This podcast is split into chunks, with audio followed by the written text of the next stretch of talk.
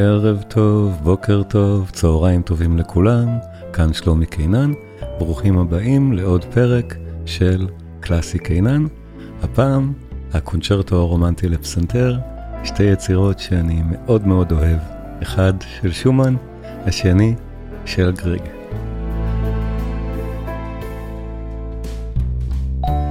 אחרי שאתם מאזינים, אנא בדקו את התכנים הנוספים שיש בתיאור של הפודקאסט, גם קבוצות בפייסבוק, גם הקורסים הדיגיטליים עם המון דברים חדשים שם, קורסים על מאלר, על בטובן, על מוצרט, על ואגנר ועל באך, ועוד מטעמים שונים ומשונים להנאתכם.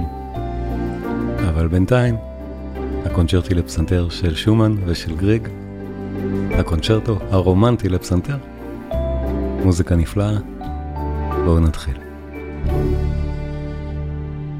אנחנו בשומן וגריג, הקונצ'רטו הרומנטי לפסנתר. אז אני רוצה להתחיל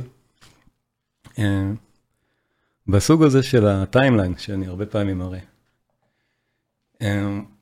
כי לוח הזמנים פה הוא משמעותי, ואנחנו בפעם הקודמת דיברנו על שופן, על הקונצ'רטו הראשון שלו לפסנתר, מהתקופה הרומנטית המוקדמת, ואפשר גם לראות שהקונצ'רטי לפסנתר שמתחילים להיות כאן, משומן והלאה, הם הרציניים והמנוגנים של התקופה, נגיד ככה. מהקונצ'רטי באמת יש הרי מאות יצירות, ומאות קונצ'רטי לפסנתר מהתקופה הרומנטית. התקופה הרומנטית הכוונה, בואו נגיד, שמתי את בטובן פה כסמן הקונצ'רטו החמישי שלו, עדיין לא רומנטי, אבל בואו נגיד, מכאן בערך התקופה הרומנטית מתחילה, זה אף פעם לא מוגדר בדיוק, 100 שנה בערך של המאה ה-19, נגיד ככה. די הרבה קונצ'רטי לפסנתר היו, אבל אלה הגדולים והמבוצעים שבהם, ובולטים מאוד בתוכם, זה השניים של שומן ושל גריג, שגם הרבה פעמים הם מבוצעים ביחד, או משויכים ביחד על אותו הדיסק, כי יש ביניהם גם הרבה מאוד באמת קשר, הרבה מאוד דברים דומים, גם הרבה מאוד דברים שונים, זה שני מלחינים שונים לגמרי, אבל באמת מה שמיוחד או מעניין, ולכן גם אני שייכתי את זה למסגרת של הרצאה אחת, זה שזה יצירות מאוד בולטות של שני המלחינים האלה. הקונצ'רטו לפסנתר של שומן זאת אחת היצירות הכי מפורסמות של המלחין, ויכול להיות שהיא באמת הכי מפורסמת שלו. לא יודע, זה לא מדיד, אבל היא למעלה שם.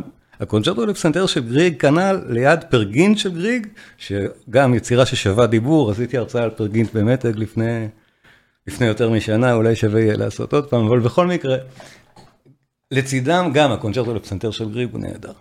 אבל עוד שם שאני שמתי כאן, וכדאי להתייחס אליו, הפעם באמת אני הולך לדבר על המלחינים, על היצירות, על הקונצ'רטו הרומנטי לפסנתר.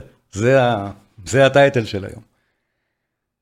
מעט עניינים ביוגרפיים, בטח שכדאי להלחין, בטח להכניס, בטח כשמדובר בקלארה שומן, באשתו של שומן, בתקופה המוקדמת הזאת בחייה, כשהיא הלחינה את הקונצ'רטו לפסנתר שלה ב-1835, כשהיא עוד לא בת 16.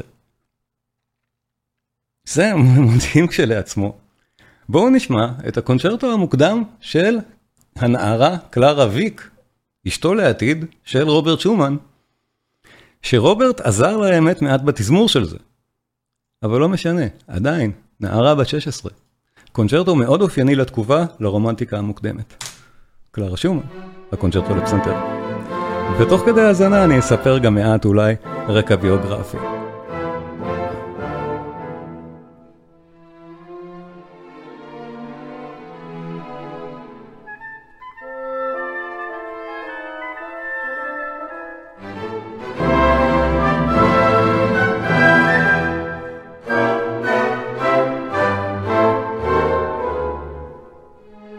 כך נשמע באמת קונצ'רטו לפסנתר אופייני של התקופה שסולן מלחין בשביל ללוות שיהיה לו מה לנגן בקונצרט. קלארה שומן, וירטואוזית, סולנית פסנתר נהדרת מילדות, פסנתרנית קונצרטים של 60 שנות קריירה. לא פחות, הנישואים שלה לרוברט היו חלק קצר מאותם 60 שנה. כאחת מהפסנתרניות הגדולות באירופה, היא גם סמל פמיניסטי עצום וגדול, בזכות ולא בחסד. אישה ענקית. את זה הלחינה בגיל 16.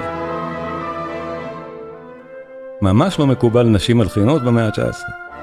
היא ירדה מזה, אף אחד לא אפילו ביקש ממנה לרדת מהלחנה. היא פשוט הלחינה לעצמה את הקונצ'רטו, ושיהיה לה מה לנגן. נהדר.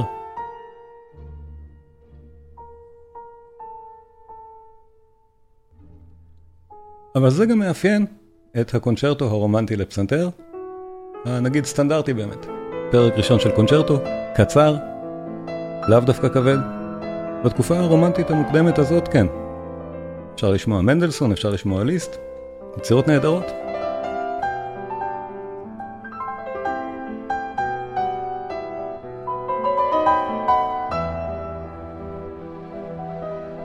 שווה מעט להראות את התמונות של המוזה המאוד מפורסמת, היא קלארה שומן.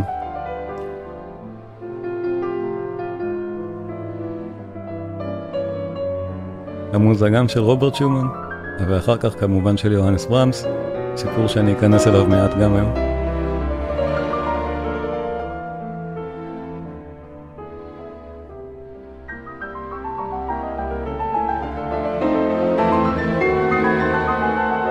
ומי שבאמת רוצה לחפש, הקונצ'רטו מוקלט, כבר בכמה וכמה הזדמנויות, זה מה שאנחנו שומעים היום.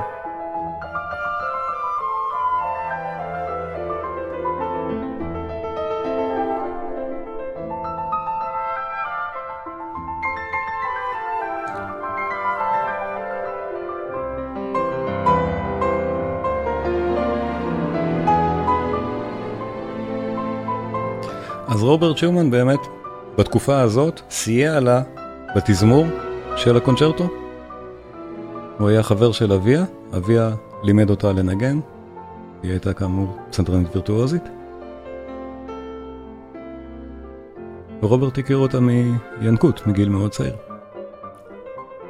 וכשהם התאהבו, אביה היה פשוט נגד, ולא הסכים שהם התחתנו, והם היו צריכים לתבוע אותו. ובסופו של דבר זכו במשפט ורק ככה התחתנו. זה היה הנוהל במאה ה-19 בגרמניה.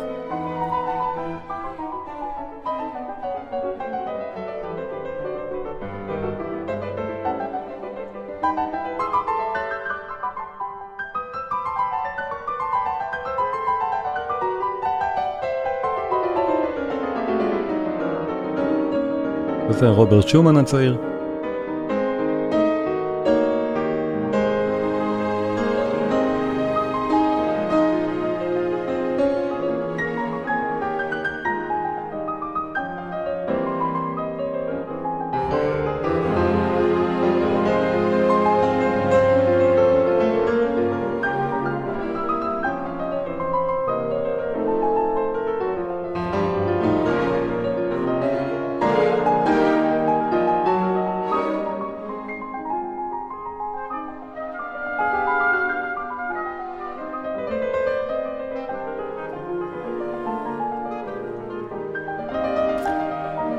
אז כמו שדיברנו בפעם הקודמת על שופן,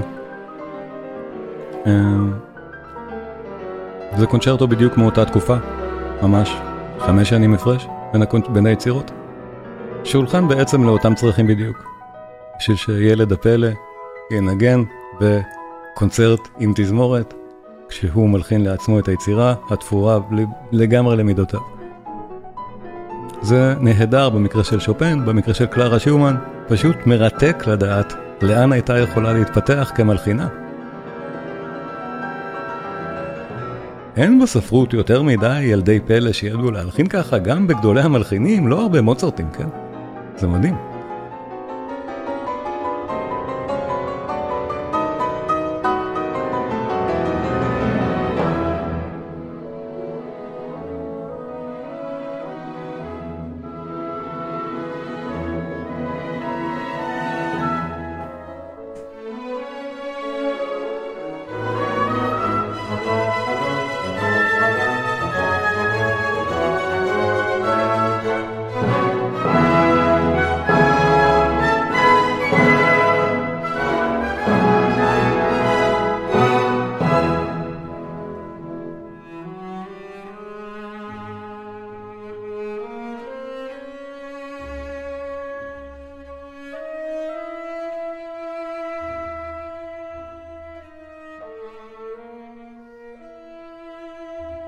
הקונצ'רטו לפסנתר של קלארה שומן, פרק ראשון, קונצ'רטו מקסים, קצרצר, שווה להאזין לו באמת.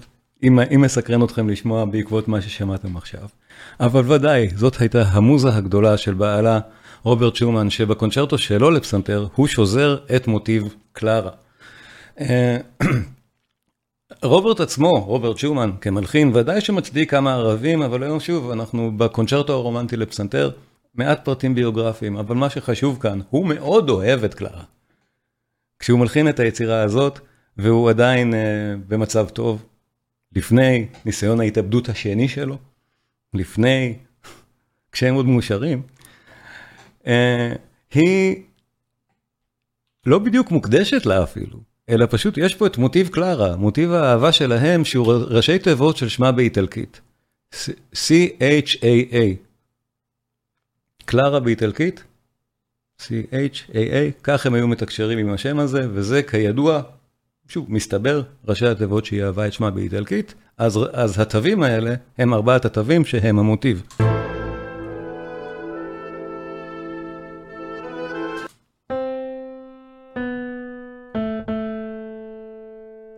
C-H-A-A.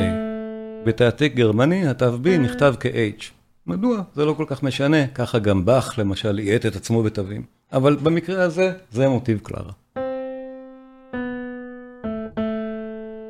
ויש פה כמה מוטיבים בפרק הראשון של הקונצ'רטו לפסנתר של שומן, אבל בטח שמוטיב קלארה הוא המוטיב המרכזי והחשוב שבהם, והוא חוזר בהרבה מאוד וריאציות ובהרבה מאוד דרכים. שמענו, נשמע אותו שוב, זה.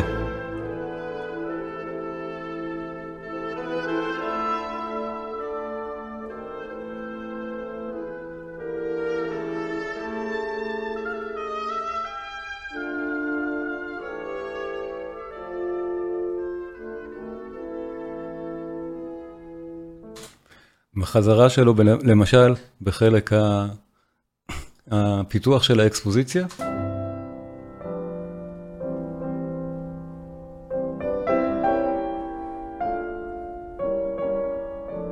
מיד אחר כך.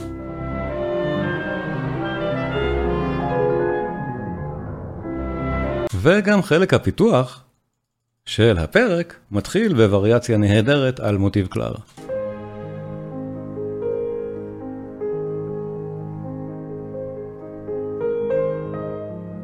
של הפסנתר.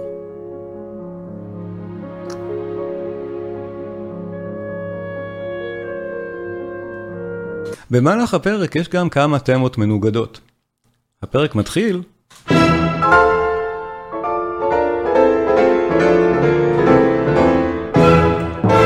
במוטיב הפתיחה, שחוזר כתמרור מעט מאוד פעמים, וזה נשים לב, כי גריג מיישם בדיוק את אותה אסטרטגיה בפרק הראשון שלו אחר כך. הוא מאוד מושפע מהבנייה של היצירה הזאת, גריג. אז נשים לב לדבר הזה.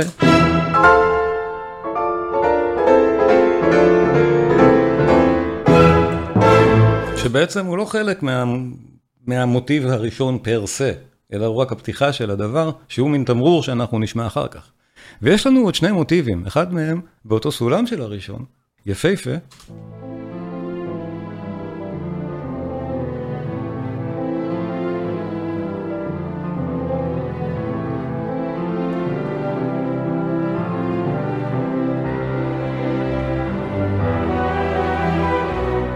מי שמזהה את הצליל הכל כך ברמסי של הדבר הזה, צודק. שומן הוא אחד מאבותיו הרוחניים הגדולים של ברמס. נשמע את זה אחר כך עוד בצורה מאוד בולטת. ותמה שלישית.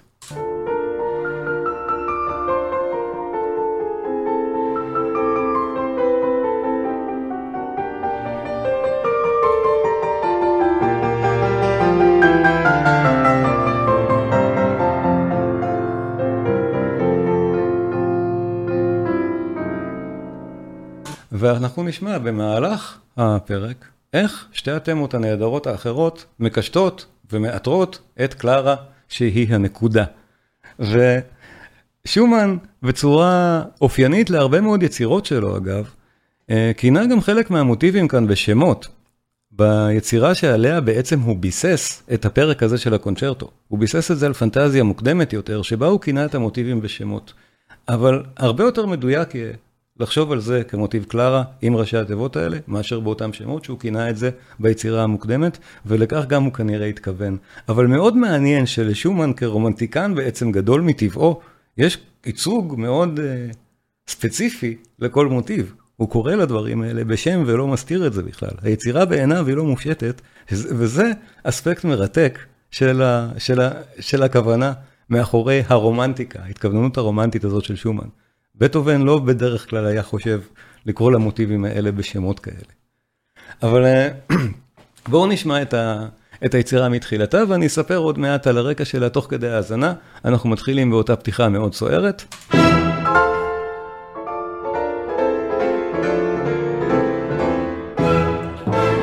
ומוטיב קלארה.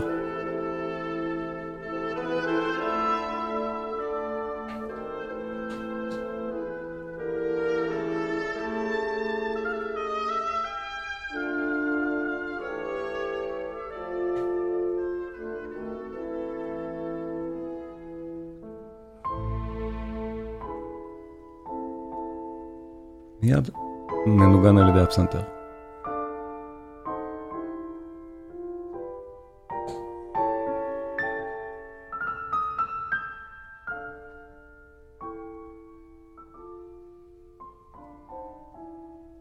והמוטיב השני, שוב, זה מוטיב משני, באותו סולם של הראשון. כאילו בצורת סונטה זה עדיין חלק מהקבוצה הראשונה, אבל הוא שונה באופיו לחלוטין, ושומן מתייחס אליו בנפרד, והוא כל כך יפה.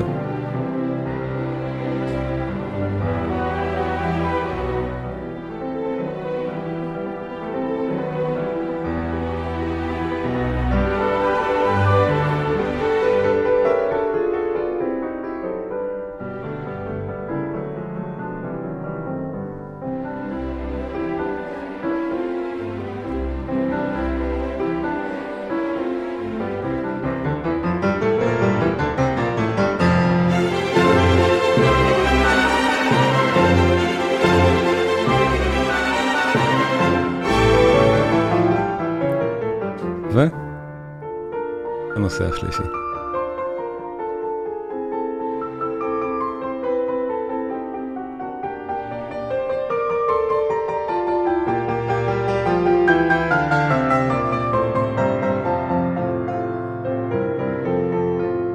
ושימו לב איך נושא קלארה חוזר עכשיו.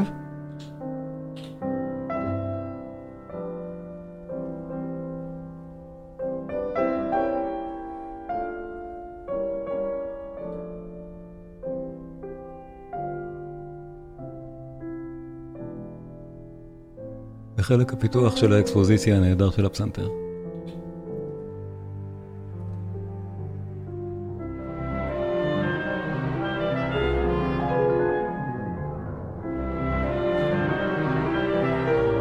וריאציה על מוטיב קלארה, כמובן.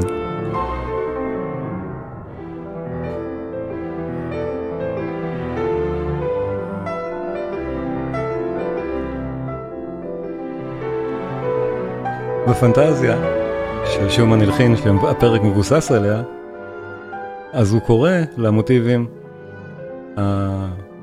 לאחד מהם פלורסטן או פלורסטן, שבכתבי שומן בדרך כלל זו הכוונה לנמרץ, ואת זה הוא מכנה את פתיחת הפרק בפנטזיה, ולשנייה הוא קורא יוזביוס, זה החולמני. וחלק מהנקודה שלו, ושומן אהב לכתוב על מוזיקה. הוא היה מבקר מוזיקה, מאוד חשוב, ופרנסתו העיקרית הייתה בעצם על כתיבה ביקורתית.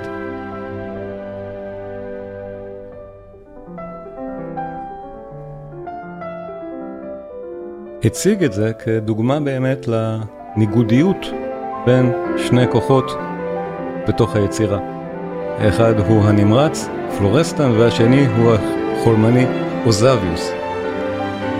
אבל בכל מקרה, במקרה הספציפי הזה, הוא בסופו של דבר מקודד את אחד מהם בתור קלארה.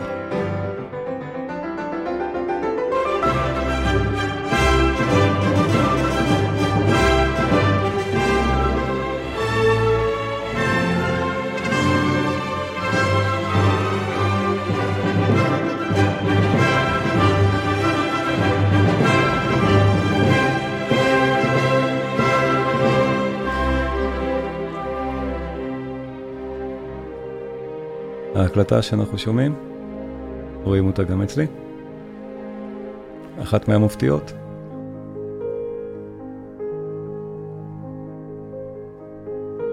נפו בפרבין, ונכנסנו לחלק הפיתוח.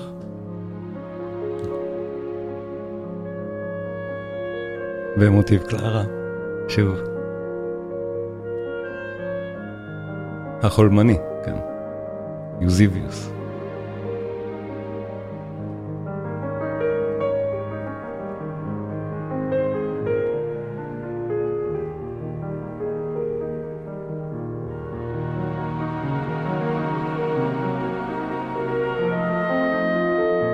וכששומעים את זה תמיד שואלים, למה יש רק אחד באמת? למה יש רק יצירה אחת כזאת של שומן?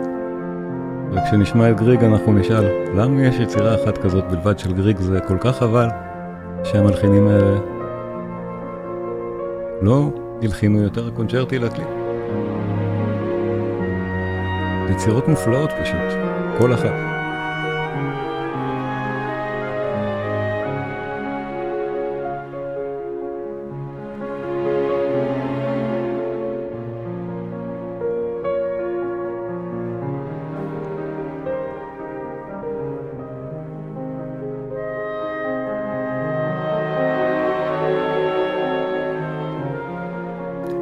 ואם אתם זוכרים, היצירה התחילה בפתיחה שחוזרת כתמרור, לא כנושא שמתפתח. זה.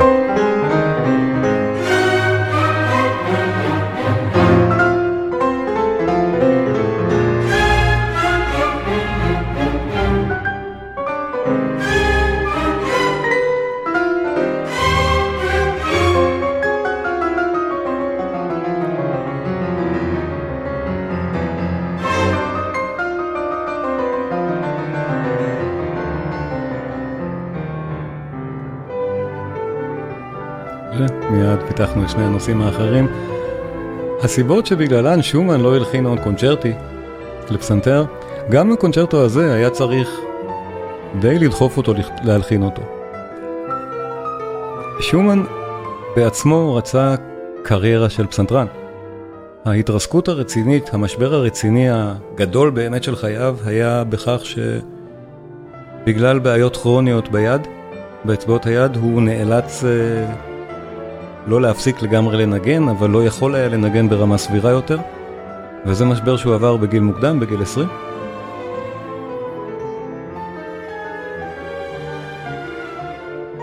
כמה שנים אחר כך הוא ניסה להתאבד, שזו כנראה הייתה הסיבה. אבל יכול להיות שהסיבה היו גם בעיות נפשיות מאוד קשות של האיש, שהתגברו אחר כך, עד שהוא אושפז בסוף חייו, בבית חולים לחולי נפש וסניטרים של התקופה. רקפיטולציה, חזרנו לנושא. הנהדר של קלארה.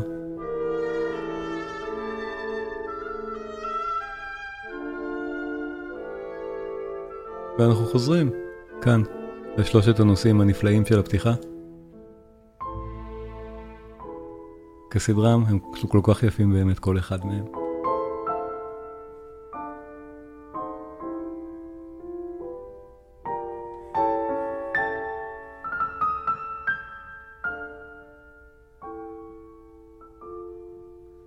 אז מי שניגן, ניגנה את היצירה בקונצרט הבכורה שלה, היא כמובן קלארה.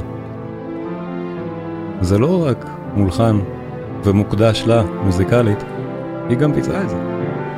שומן ודאי שלא יכול היה כנראה לנגן דברים כאלה כבר.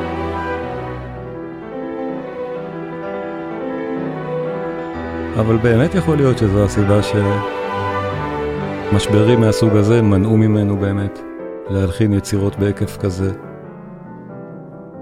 לאורך זמן. וגם שומן הוא מלחין שחבל כל כך.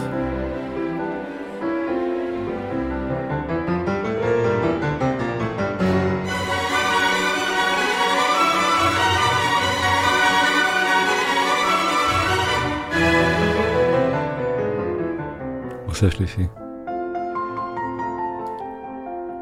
אז את הקונצ'רטו הזה באמת לקח לו זמן להלחין, אחרי שזה מתבסס, הפרק הזה, על פנטזיה שהלחין כמה שנים מוקדם יותר.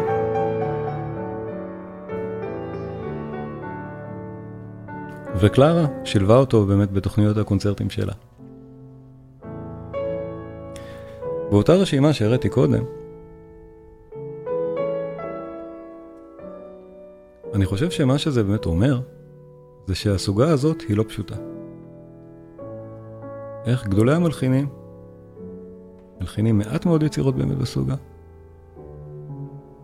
או שלא נוגעים בה בכלל. אנחנו לא רואים פה את מאלר, לא רואים פה את ברוקנר, לא את ואגנר, לא את ורדי, לא את סיבליוס.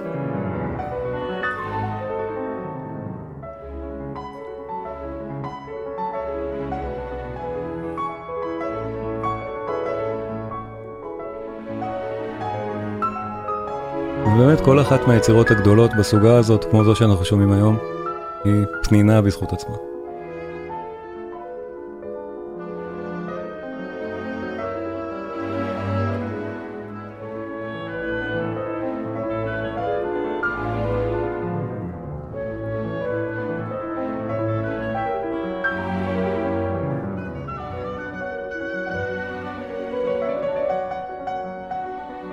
שומעים באמת את הנושאים הנהדרים האלה של שומן, ובאמת מי שרוצה להאזין לעוד שומן, אז יצירות כאלה אין כל כך. יש את הסימפוניות שלו, ארבעתן באמת יצירות נהדרות, אולי שווה לעשות גם ערב על הסימפוניות של שומן, יכול להיות. מוזיקה לפסנתר סולו, מבחר נהדר של מוזיקה לפסנתר, יש לידרים נפלאים של שומן, אבל אני באמת מאמין שזו הפסגה שלו.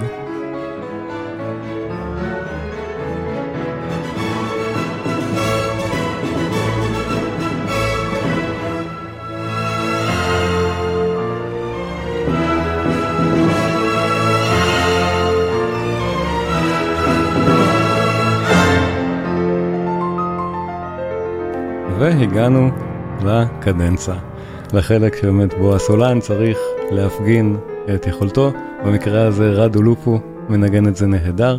זו אחת מההקלטות באמת האהובות של שתי היצירות, שמשום מה בהן באמת להקלטות הוותיקות האלה נשמעות יותר משכנעות לדעתי מהקלטות חדשות. נראה לי שלקחו את היצירות האלה יותר ברצינות בשנות ה-70 מה שראים.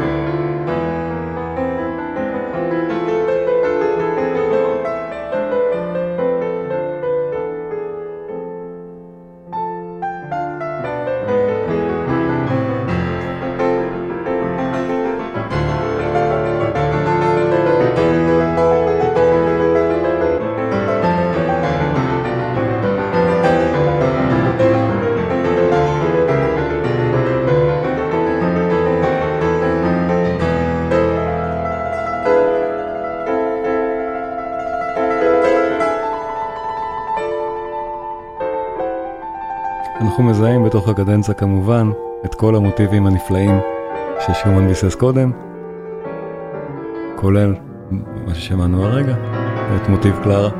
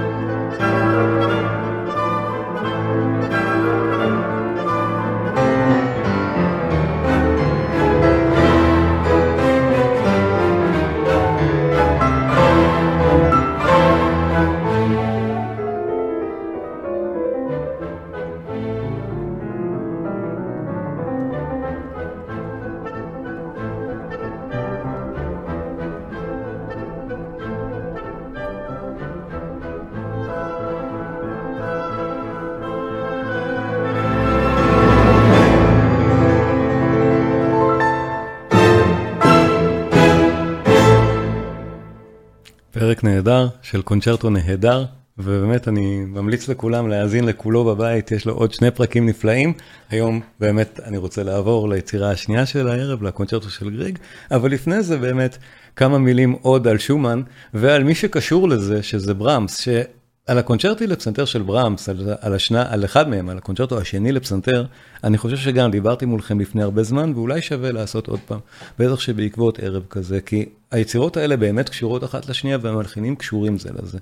ברמס הגיע לבית משפחת שומן, מעט לפני ששומן באמת אושפז כבר, הוא אשפז את עצמו בסניטריום, שנה לפני כן, די אומץ על ידי השומנים, ואחר כך נשאר בקשר כידוע, באמת קרוב מאוד כל חייו לקלארה, שזה סיפור מעניין בפני עצמו, אבל מה שחשוב כאן, שבאמת גם קלארה וגם ברמס עזרו מאוד לפופולריזציה של היצירות של שומן אחרי מותו.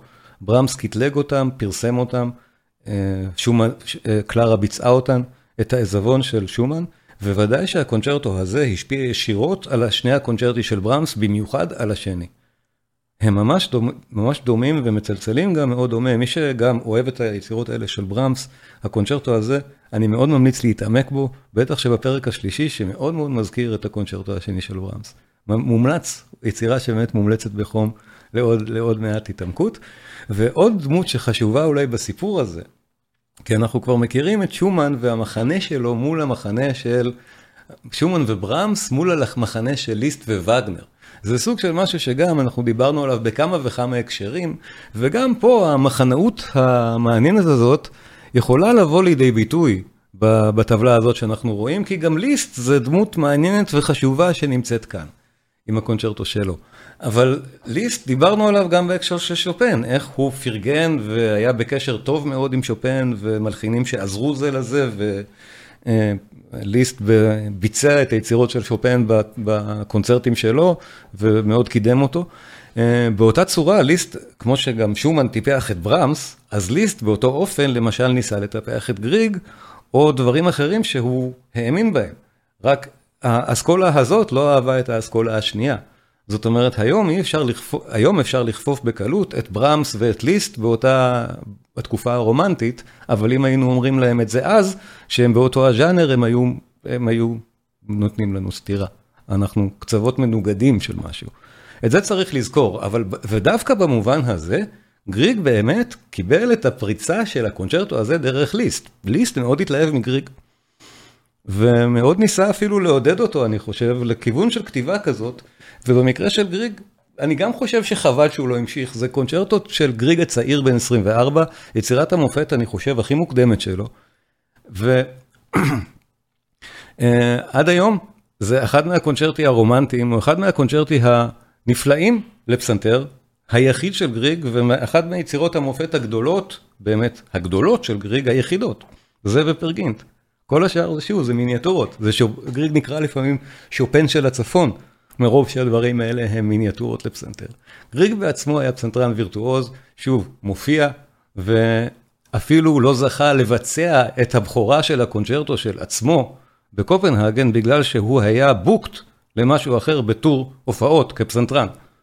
עד כדי כך. במקרה הזה צירוף מקרים, בשני המקרים המלחינים לא זכו לבצע את בחורת הקונצ'רטו של עצמם, שזה גם מעניין, אבל הקונצ'רטו של גריג, מי שניסה אחר כך באמת לקדם אותו, או מי שקידם אותו בעצם, מלחין נורווגי, שזו הסיבה אולי שגריג לא המשיך בכיוון של קונצ'רטי, סימפוניות או דברים כאלה, אין לזה שוק בנורווגיה, והוא חי מקונצרטים ויצירות קטנות לפסנתר ושירים. הרבה יותר מאוחר שהוא כבר נהיה גיבור לאומי נורווגי וסמל לאומי וקיבל סוג של פנסיה מנורווגיה, זה כבר סיפור אחר, אבל בינתיים צריך כנראה גם להתפרנס, והוא עשה כנראה בחירה שלא להמשיך בכיוונים האלה, כי באמת הקונצ'רטו הזה היה צריך 3 שנים שליסט בעצמו ייקח אותו לאירופה ולמוציא לאור, על מנת שישמעו אותו מחוץ לנורווגיה ולדנמרק. קונצ'רטו נהדר של גריג, אבל בסוף שמעו אותו, ובאמת הוא נכנס לרפרטואר, אני חושב, של גדולי הפסנתרנים מאז ועד היום. בואו נשמע למה, כי זו באמת יצירה נפלאה, ומכירי גריג מפרגינט יזהו פה באמת הרבה מאוד דברים דומים. כי אכן יש פה כבר את ההבאה הזאת של המוזיקה עם הניחוח הנורדי או הניחוח הנורווגי, שוב, הלאומי כנראה, הדברים שמושפעים, מהסגנונות האלה, ואנחנו נשמע אותם, ואותם דברים שניכרים בפרגין, עד כדי אפילו ציטוט אחד לאחד. תכף אנחנו נשמע. בכל מקרה, הפרק הראשון של הקונצ'רטו מתחיל באחת הפתיחות הכי מפורסמות, אבל גם זו פתיחה שמזכירה קצת מבחינת הפונקציונליות שלה את הפתיחה שמה ששמענו קודם אצל שומן. זה מין תמרור, שיחזור אחר כך עוד פעמיים במהלך הפרק, אבל רק יסמן משהו ולא יקרה איתו עצמו יותר מדי.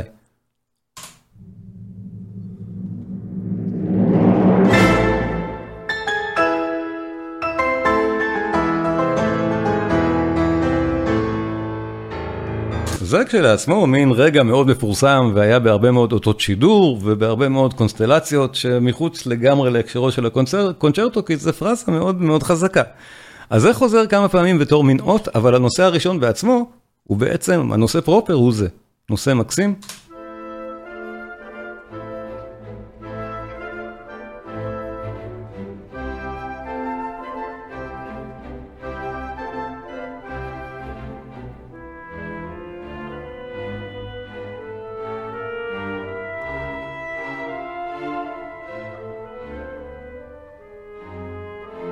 ונושא שני, נהדר לא פחות.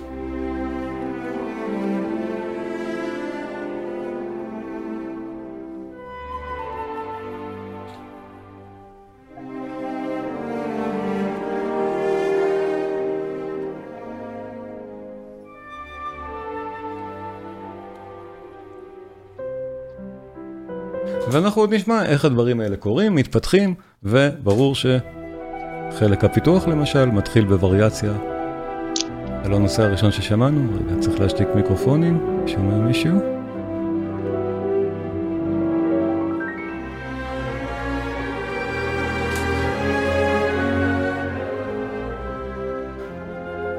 אחרי חלק הפיתוח הקצר באמת, יש רקפיטולציה ששוב חוזרת לאותם נושאים, ראשון, שני, ואחריו קדנציה מאוד מאוד ארוכה, אנחנו גם נגיע לזה, כי גריג שוב בעצמו, פסנתרן קונצרטים, למרות שאת הבחורה של זה הוא לא ביצע, הוא כותב את זה עבור פסנתרנים, אבל בלי קשר, זה אחד מ-CA הקונצ'רטו הרומנטי, כמו שבאמת נשמע את זה מאותה פתיחה מפורסמת.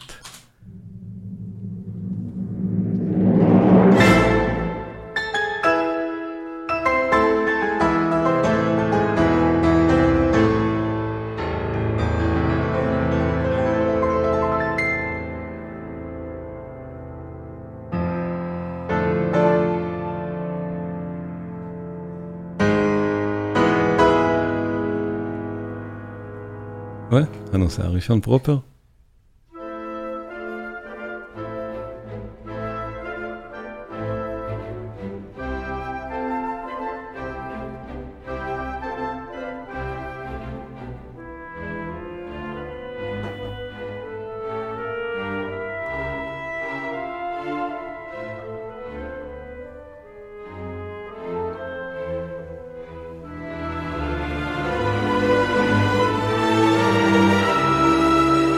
ההקלטה הנהדרת שאנחנו שומעים בשני הקונצ'רטי.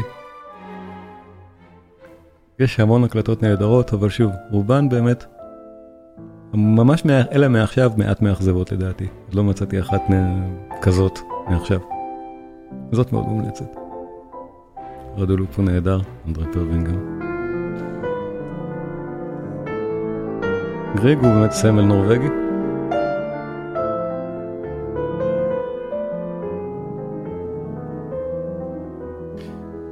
אפשר לזהות בקווים המלודיים, מעט מפרגינט, חדי האוזן.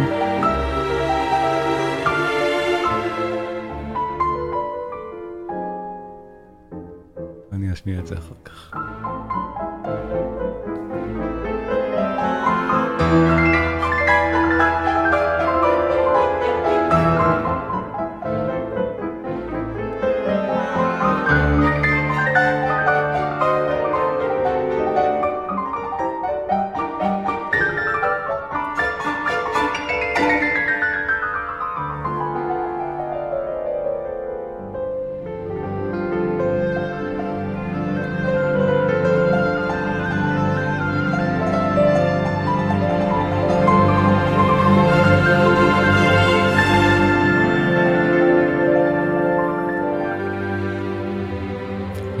השני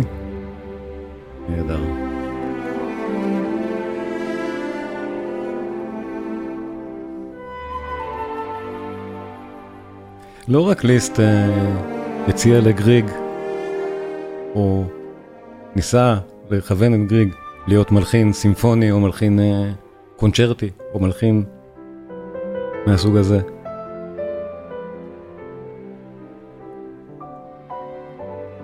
גם המלחין הדני, אחד מהגדולים, נילס גאדה, כמעט הכריח אותו להלחין סימפוניה כשהוא היה בקופנהגן. גריג ביקש לגנוז אותה בסוף.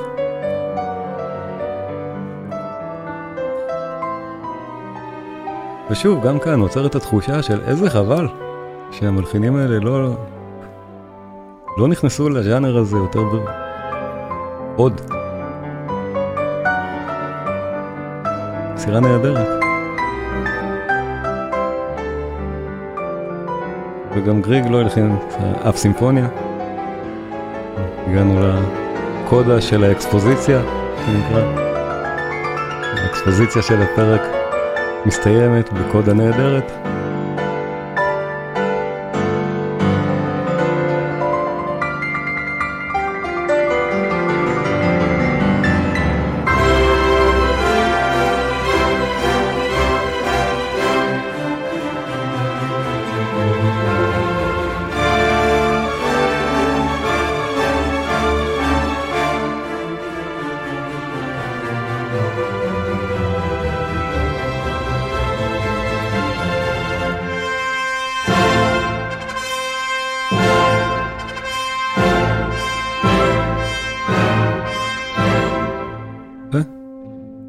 לחלק הפיתוח, אנחנו זוכרים מוטיב הראשון,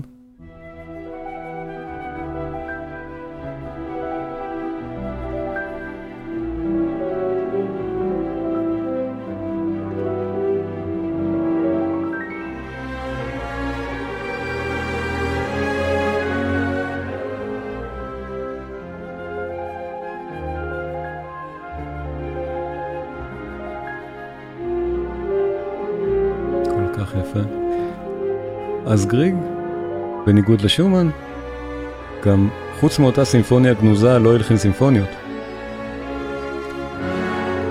יש מבחר יצירות תזמורתיות קטנות של גריג, פרגינט היא המפורסמת שבהם, יש עוד כמה, אבל ממש לא הרבה.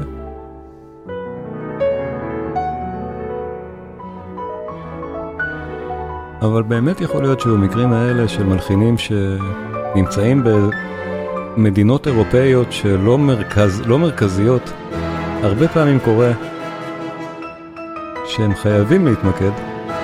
הנה, שוב, הפתיחה. הפרזה של הפתיחה, תמרור, חזר כאן, בסוף חלק הפיתוח. צריך להזכיר את זה.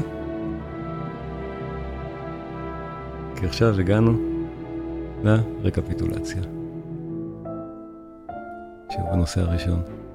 רחוק מאוד מסוף הפרק, שימו לב כמה עוד נותר לנו, כי גריג באמת נותן פה קדנציה מאוד ארוכה לפסנתרן. תכף אנחנו נגיע לזה.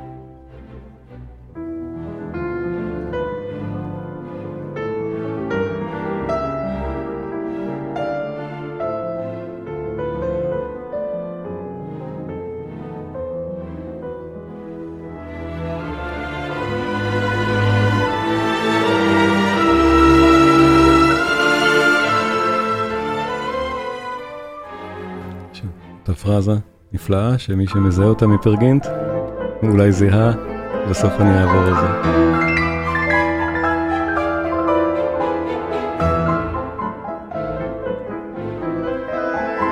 עוד חבר טוב של גריג זה צ'ייקובסקי.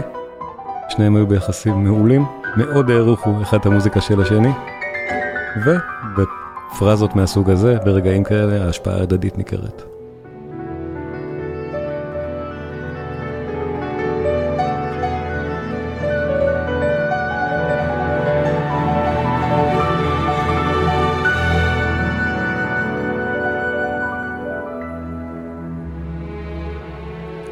הנושא השני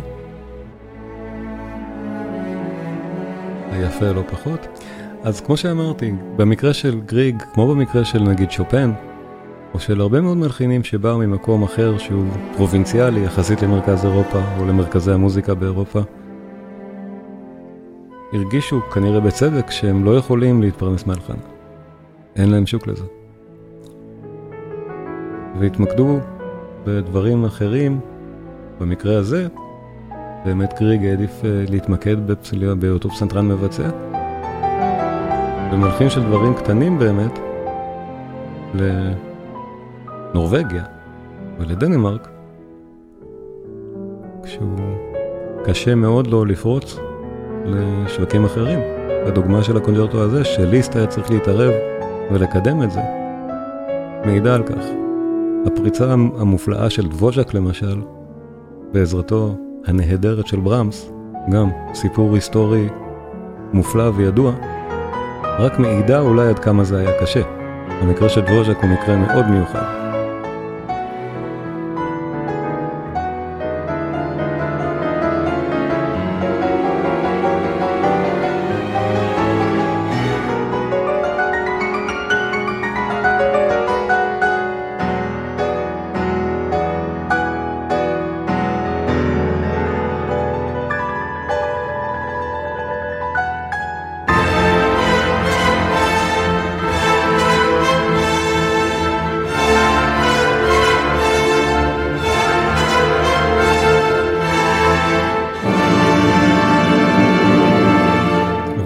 הקדנצה, הוא נותן לפסנתר באמת, חלק נהדר עכשיו, לדבר בו.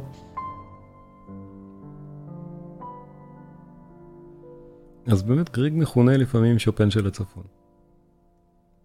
ולהאזין למוזיקת הפסנתר של גריג, זה נפלא, זה אולי מזכיר מעט את שופן, אני אפילו לא בטוח, אבל אני מבין למה זה נקרא ככה, כי זה מיניאטורות.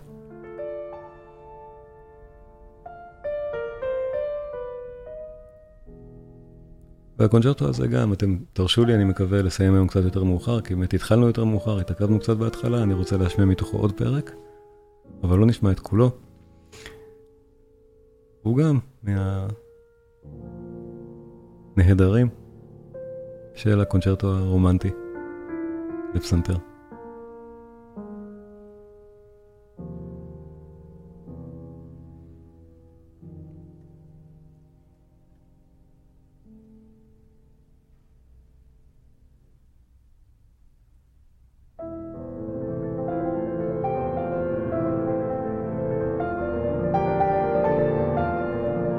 אנחנו בשלב הזה כבר מכירים את המוטיבים האלה, באמת נהדר. גריג באמת בנה אותה מצוין.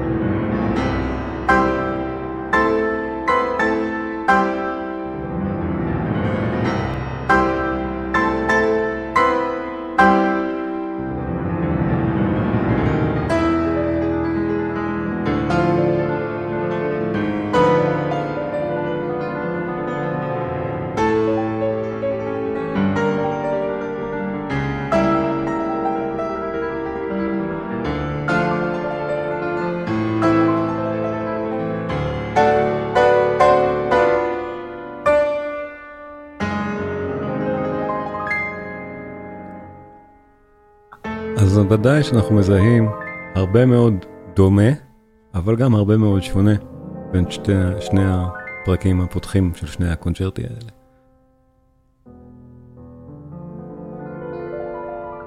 גריג שמע את הקונצ'רטו של שומן מבוצע כשהיה בעצמו תלמיד בלייפציג. מבוצע על ידי קלארה שומן. ואחר כך הוא גם למד אצל מישהו שמורה שהיה חבר של שומן עצמו, ומאוד הכיר והעריך את היצירות של שומן, ואכן המודל של הפרק הזה או של הקונצ'רטו הזה הוא הקונצ'רטו של שומן. גם גריג עצמו כתב ואמר את זה, וזה בולט מבחינת הסולם, הרבה פעמים מבחינת האווירה, והרבה בתמרורים האלה של הפתיחה שחוזרת כמה פעמים במהלך הפרק, לסמן את המקומות כמו שדיברנו עליהם. הנה הקודה. אבל בהרבה מובנים אחרים, זה באמת יצירה מבית הספר של ליסט, ואולי אפילו קצת צ'ייקובסקי שמענו שם, ולא כל כך ברמס.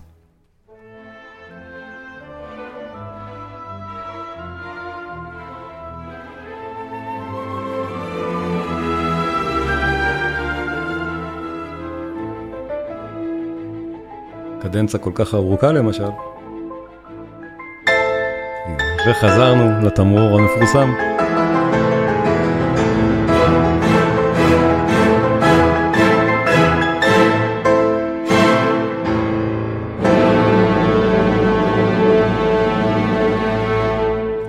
הקונצ'רטו לפסנתר של גריג, פרק ראשון, ולפני שאנחנו נשמע את הפינאלה, ושוב אני מתנצל, אנחנו נסיים קצת יותר מאוחר, אני מקווה שזה בסדר ונהנים מהמוזיקה. איחרנו טיפה בפתיחה גם. אני רק רוצה להסב את תשומת לבכם, אמרתי כמה פעמים שמי שמכיר את פרגינט, יכול להיות שמזהה פה משהו, כי באמת יש פה, ותכף נשמע בפינאלה, את ההשפעות הנורווגיות הספציפיות של ריקוד בסגנון נורווגי, אבל שימו לב לפרזה הזאת שחזרה כמה פעמים בפרק, ובקודה היא בעצם פותחת את הקודה.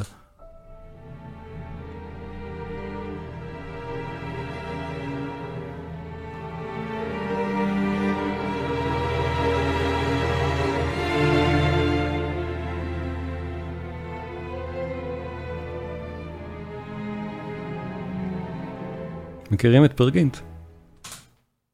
אסה אז די עצמותה של אסה.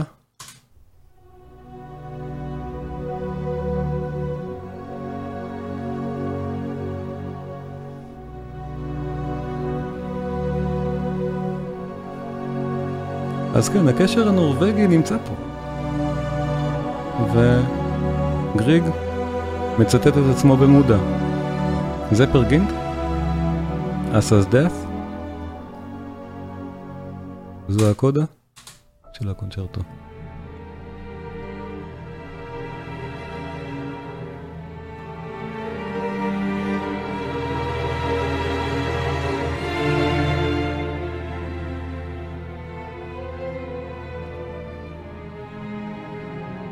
והרגע הזה אולי אומר כמה חבל, שוב, אין סימפוניות של גריג. אין דברים כמו פרגינט שהם מורחבים. לממדים האלה, חוץ מסוויטה. אבל באמת, בואו נשמע את הפרק האחרון והנפלא של הקונצ'רטו. גם הפרק השני נהדר, אבל מקוצר זמן, הפרק האחרון והנפלא שמבוסס על ריקוד נורווגי, על אמת, ובסופו באמת על תמה נהדרת ורומנטית מאוד, שמתפתחת אחר כך להיות צי עשיים. הריקוד הנורווגי זה התמה הראשונה של הפרק, שהיא...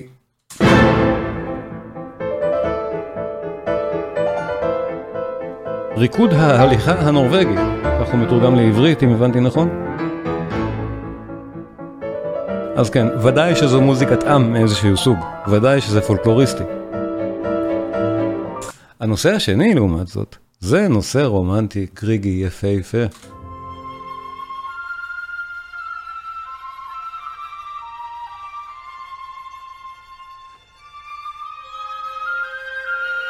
והוא יודע...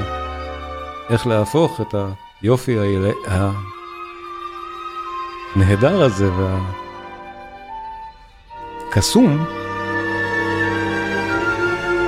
להיות הסוף המאוד בומבסטי וגואש של הפרק. שימו לב, זו הפרזה.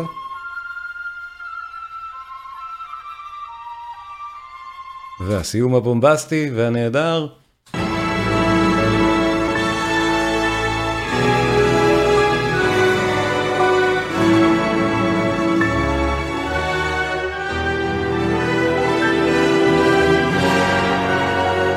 אז אנחנו עכשיו נשמע את הכל ונראה איך הכל נבנה לנקודה הנהדרת הזאת, בלי שיותר צריך להסביר את זה. באמת זה הנקודה, שני מוטיבים נהדרים, אחד מהם מוטיב ריקודי מתחיל, אחרי זה המוטיב השני, מוטיב שקט, שבסוף העניין הוא נהיה ה-C הגואש והנהדר, וגריג באמת פה בחר מוטיב נפלא, שאחר כך מאוד השפיע על סיבליוס בסי של הסימפוניה החמישית. בואו נשמע לסיום הפרק האחרון, הפינאלה, של הקונצ'רטו לפסנתר של גריג.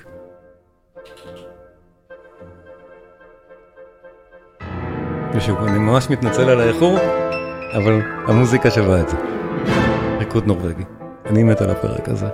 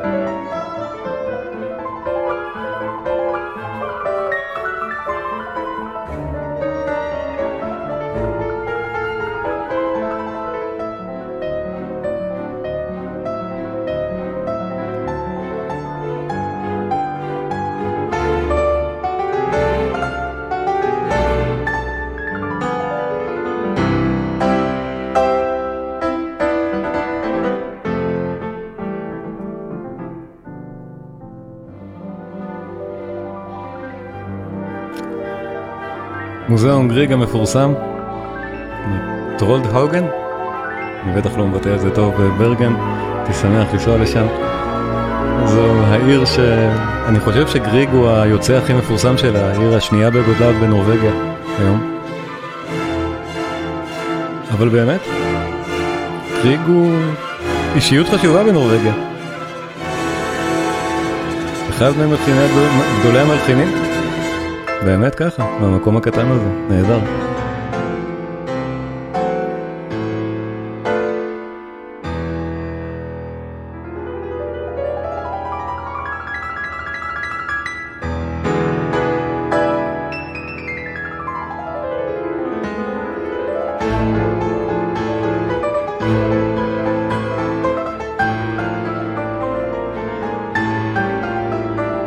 קשה שלא להבחין במקורות הפולקלוריסטיים של החלק הזה של הקונצ'רטו, זה ברור, וזה דברים שנניח אצל שומן לא ראינו בכלל. אצל ברמס יש רגעים כאלה, יש רגעים פולקלוריסטיים, בטח שלא של פולקלור נורדי. ברמס שאב מקורות פולקלוריסטיים של פולקלור צועני והונגרי.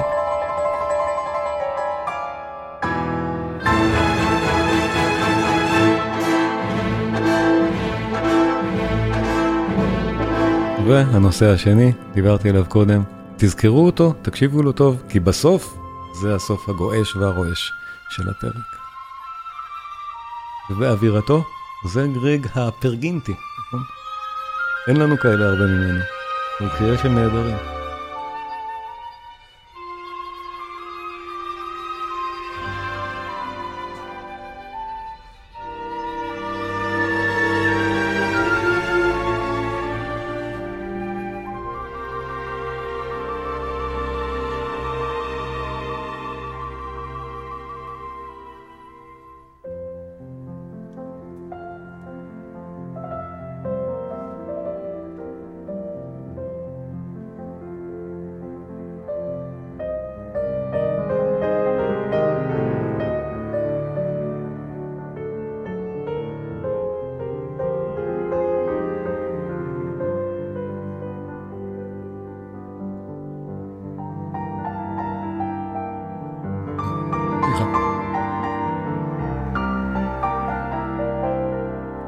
נורית כותבת נכון, איפסן, נכון? ועדיין. מאוד נורווגי גדול. יפה זה כל כך.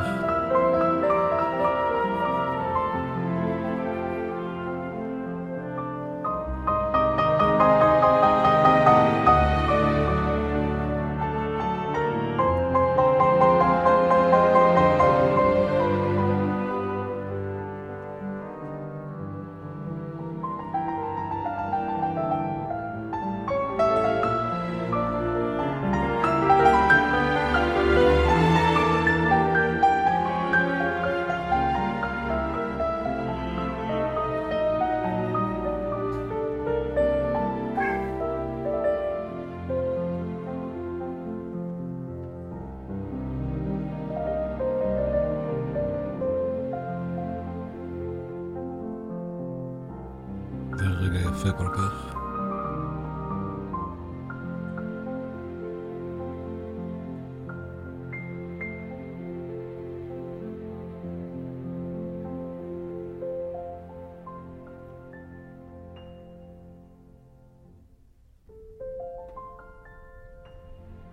ואז אנחנו ממש חוזרים מההתחלה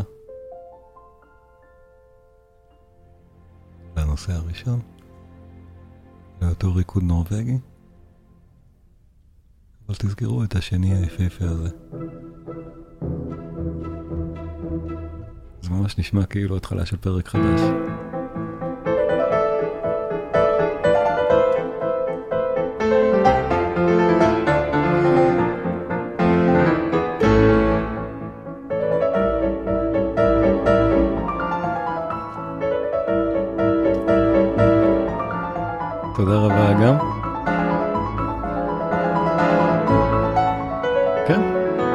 חלק בגיל צעיר, חלק לא. ברמס, הקונצ'רטו השני לפסנתר של ברמס, הקונצ'רטו המאוחר שלו, יצירה מהגדולות בז'אנר.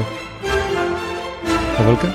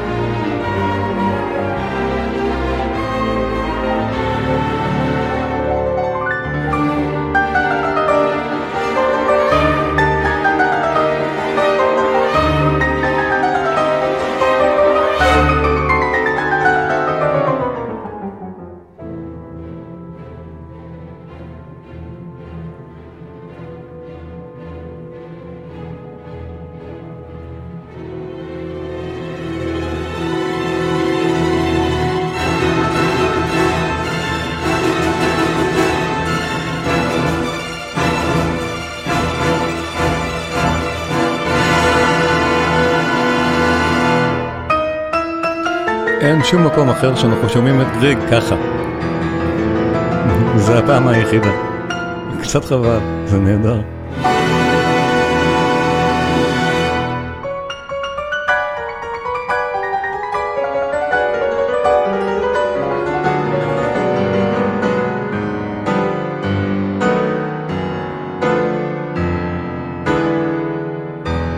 ושימו לב עכשיו איך הוא עתיד לסיים נהדר באותו נושא שני. שהפעם בא במלוא כוחו, דרך אותו ריקוד נורדי, במשקל מאוד משונה. כך הוא מטפס לשם. הוא מטעה אותנו לחשוב שחזרנו לנושא הראשון במין וריאציה עליו, עד שתכף יתגלה הנושא השני במלוא הדרו לסיום המפוצץ של הקונצ'רטו. שימו לב, זה עוד פעם מעבר נהדר בין הנושאים.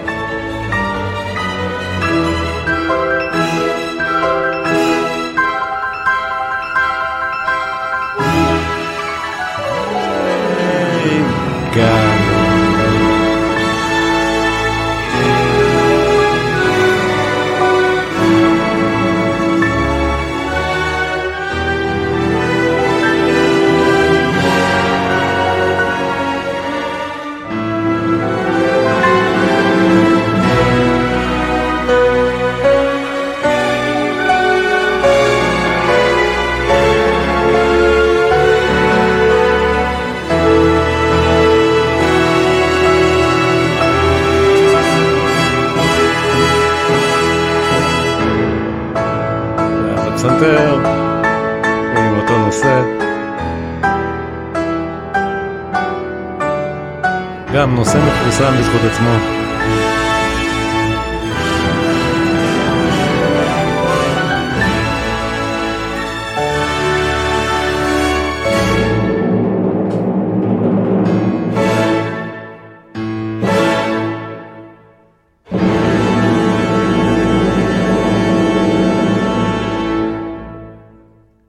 תודה רבה לכם. איזה מוזיקה. תודה לכולם על ההאזנה. אני הייתי שלומי קינן.